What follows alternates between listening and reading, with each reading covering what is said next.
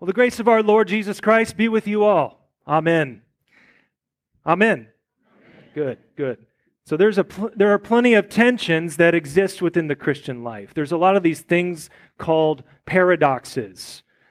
All right? So let me give you a few. How is it that we are sinners and saints at the same time?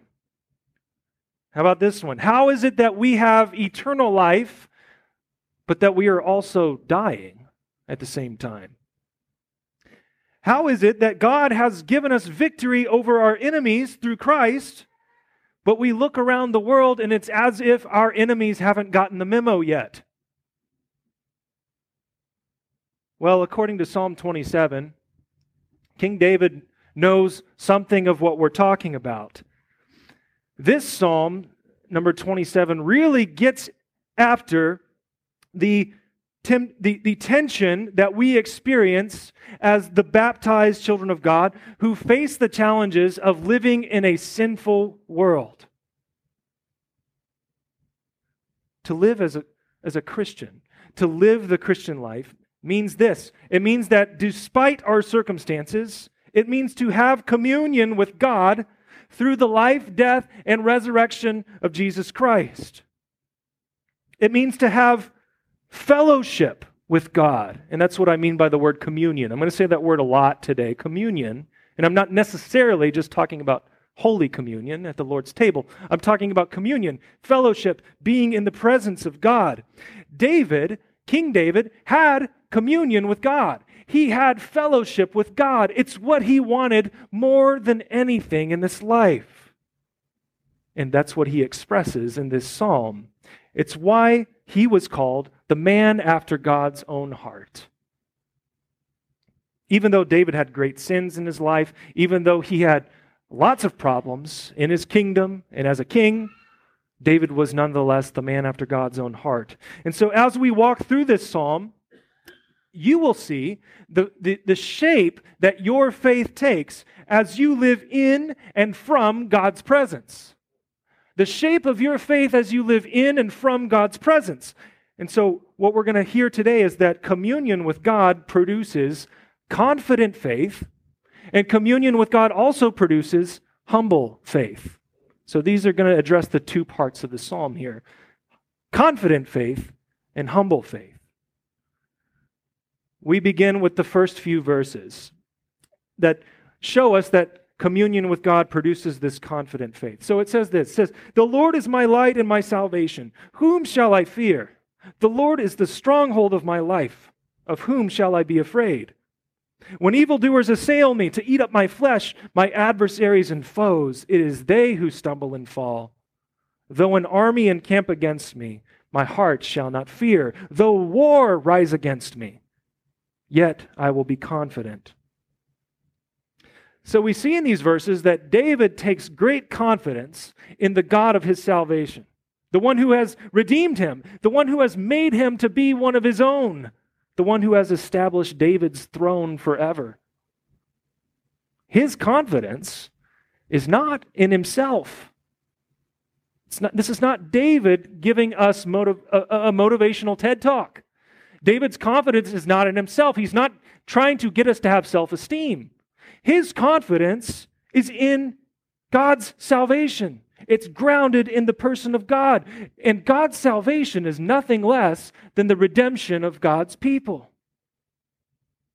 This boldness that David has, it, it stems from his understanding that God is Lord. He is Lord. Capital L, capital O, capital R, capital D. What does that mean whenever we see those capitalized letters? That's, that's Yahweh that is the covenant name of the God of Israel. The God of Israel who made promises to his people in the Old Testament and would never forsake those promises.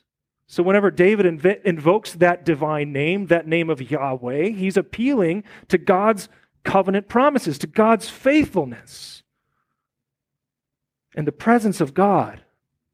David knows that the presence of God, through the light of his word, dispels all of the darkness and that it, that it delivers salvation to all who believe.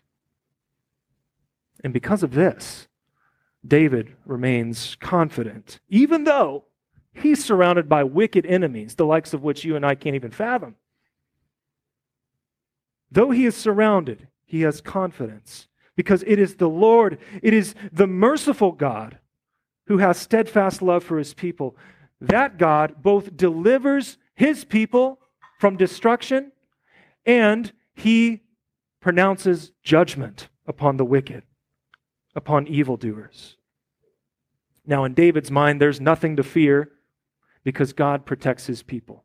He will not be overcome by those who want to eat up his flesh or wage war against him. There are days in which you are assaulted at every turn by the world, the flesh, and the devil. Those, these are your enemies. This morning you woke up, uh, you, you uh, rolled out of bed, or you stayed in bed and you turned on the television, or you scrolled through your news feed and you found two or three more reasons to be afraid in this world, didn't you? You're afraid about the future. You're afraid about what lies ahead for your family. You're fearful of how it's all going to work out. But you, you, like David, have something much more sure and certain to cling to. And it's not your newsfeed. You have the promises of the God of your salvation. Because you have been redeemed by Christ, because you have been made one of his own through the shedding of Jesus' blood, you have a God who is for you. And therefore, nothing can stand against you. That's from the Apostle Paul, Romans chapter 8. And because this is true of you, as you have been baptized into Christ, the character of your faith is strangely confident, even defiant in the face of evil. As we continue into verses 4 through 6, we see that this confident faith leads David to express his lone desire, which we talked about with the kids. His lone desire is at the heart of this psalm, and this is the most important part that I want you to take away today. Here's what it says It says, One thing have I asked of the Lord, that will I seek after that I may dwell in the house of the Lord all the days of my life, to gaze upon the beauty of the Lord and to inquire in his temple. For he will hide me in his shelter in the day of trouble. He will conceal me under the cover of his tent. He will lift me high upon a rock. And now my head shall be lifted up above my enemies all around me. And I will offer in his tent sacrifices with shouts of joy. I will sing and make melody to the Lord. David only wants one thing, and he will do everything that he can to get it. He wants to be in the presence of the Lord every day of his life. At that time, in David's day, the primary place for the presence of the Lord was in his temple, or it was in the tabernacle before they built the permanent temple. That was where God promised to be for the sake of the salvation of his people. David's communion, his fellowship with God in the tabernacle, was, was where David derived his identity, his understanding of who he was and who God was, and his life in this world. But this was much more than David just wanting to hang out in the tabernacle all the time. It, it meant that he expected that God's presence would follow him wherever he went all the days of his life. Psalm 23 Goodness and mercy shall follow me all the days of my life. He, he expected not only to behold the glory of God in the tabernacle, but also, also in the life of the world to come, when he would see God in the flesh. He had the promise of eternal life, which flowed from being in God's presence, where God spoke his word of salvation.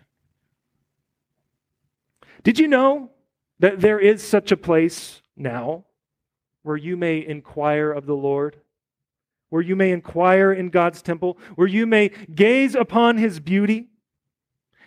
There is a place where you may have communion with him, where you may be confirmed in your identity, where you may understand your life in this world. A place that you can know for certain that God draws near to you in the person of his Son Christ. A place where he comes to you through his means of grace. those things to which he attaches his promises for your salvation. You know where it is? Right where you're sitting. It's in the church, the gathered body of Christ. All we need, I'm glad you're all here this morning, but really all we need is two or three. We just need two or three, and Jesus promises to come to us, to lift our heads above our enemies, to place us high on a rock. And it's our it's from our communion with Him in worship that we go into our lives knowing that His goodness and His mercy follow us wherever we go into our vocations. Think of Mary in our gospel lesson this morning, sitting at the feet of Jesus. For her, the word and the teaching of Christ was the one thing needful. It is the same with you, as your confident faith leads you to seek communion with your Lord. Communion in that place where He has promised to be as your life is hidden with Christ in God. So now we come to the second part of the psalm. And this is where things kind of take a turn.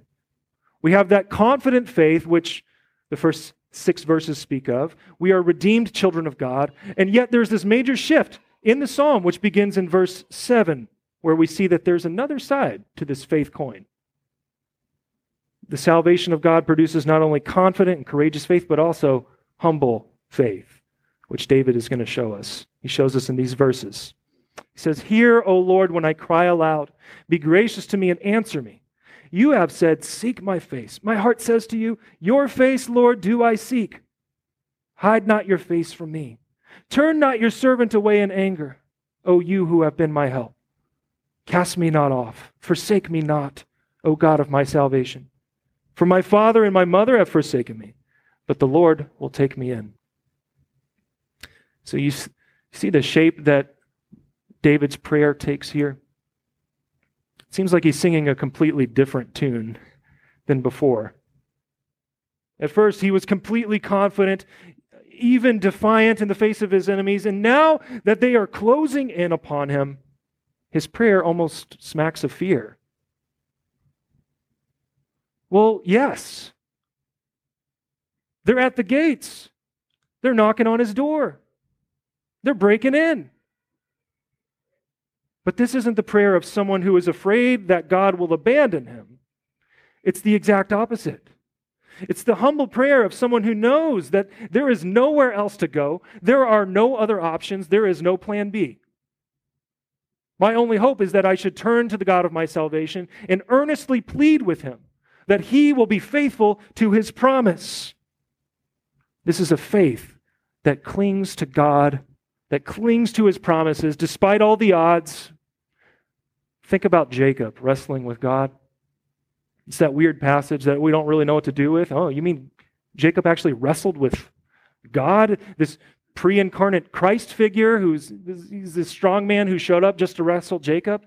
Yeah.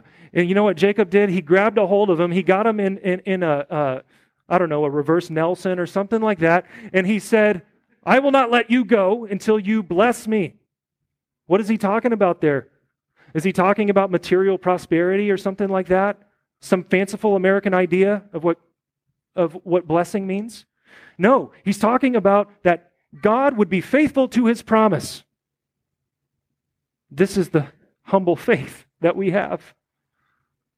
That despite all odds, we can cling to God and his promises, that we can say to him, Lord, you have made this promise to us, and we know that you will be faithful. We hold you to it. We hold you to it. What does it mean for you to seek the face of God?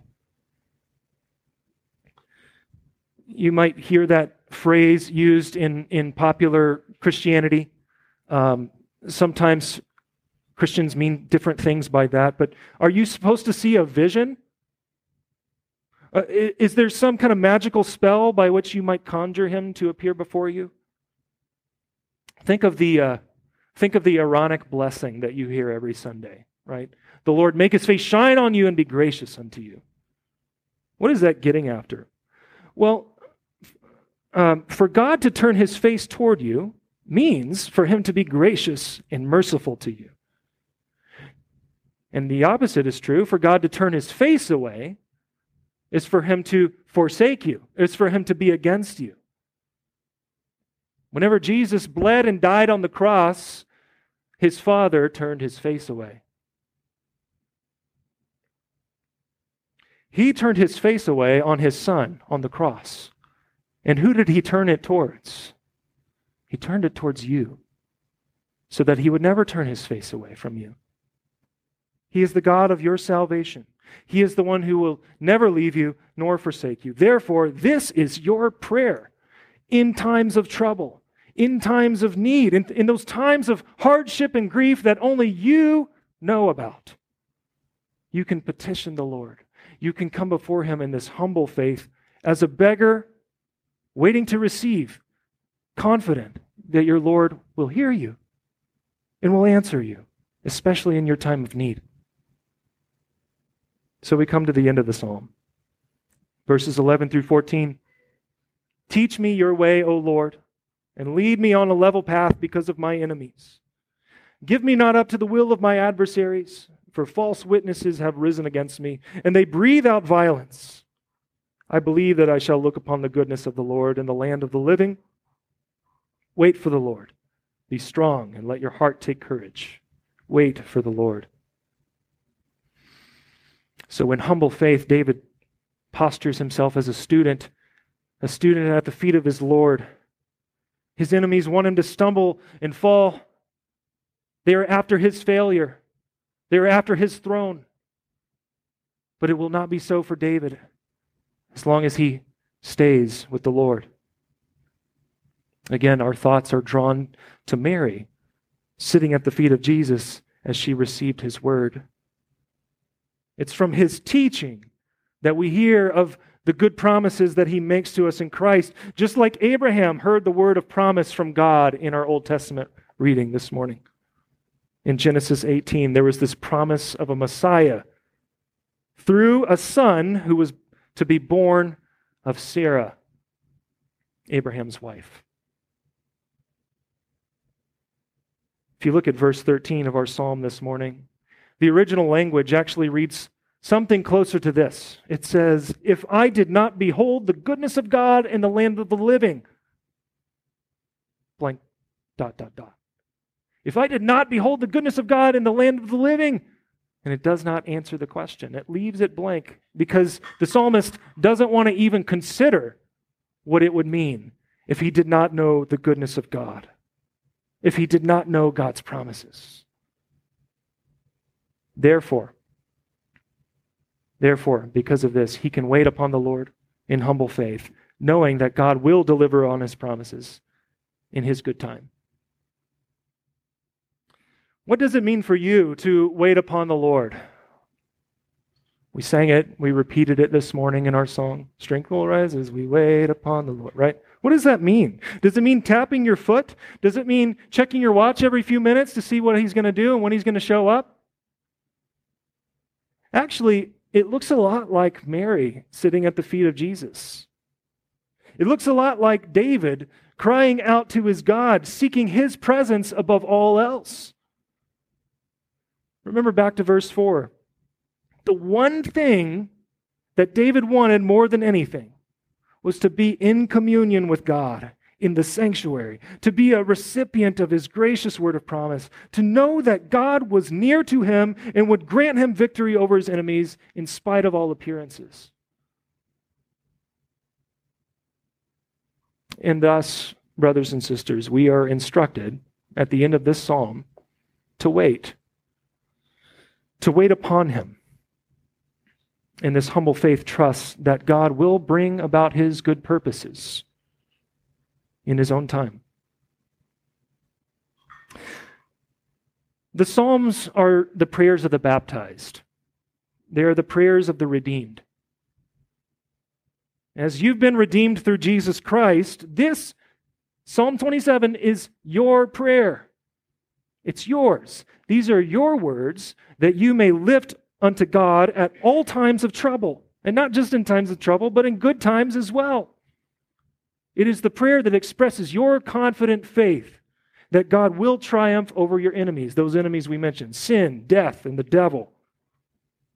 And it's the prayer that calls upon God when you are gripped with fear. It's that humble faith that clings to God's promises. This faith that you have been given through the Holy Spirit means that you have access into this grace in which we now stand, according to Romans chapter 5. That you have access to God through Christ. And God has shown his face upon you in the person of his Son, who gave his life for you, so that you would always have communion with God. So that you may seek him above all else. This is the promise of the gospel. This is Jesus' word that he speaks to you as you sit at his feet. And it's on account of this promise that Jesus speaks to you that you will dwell in the house of the Lord forever. Amen.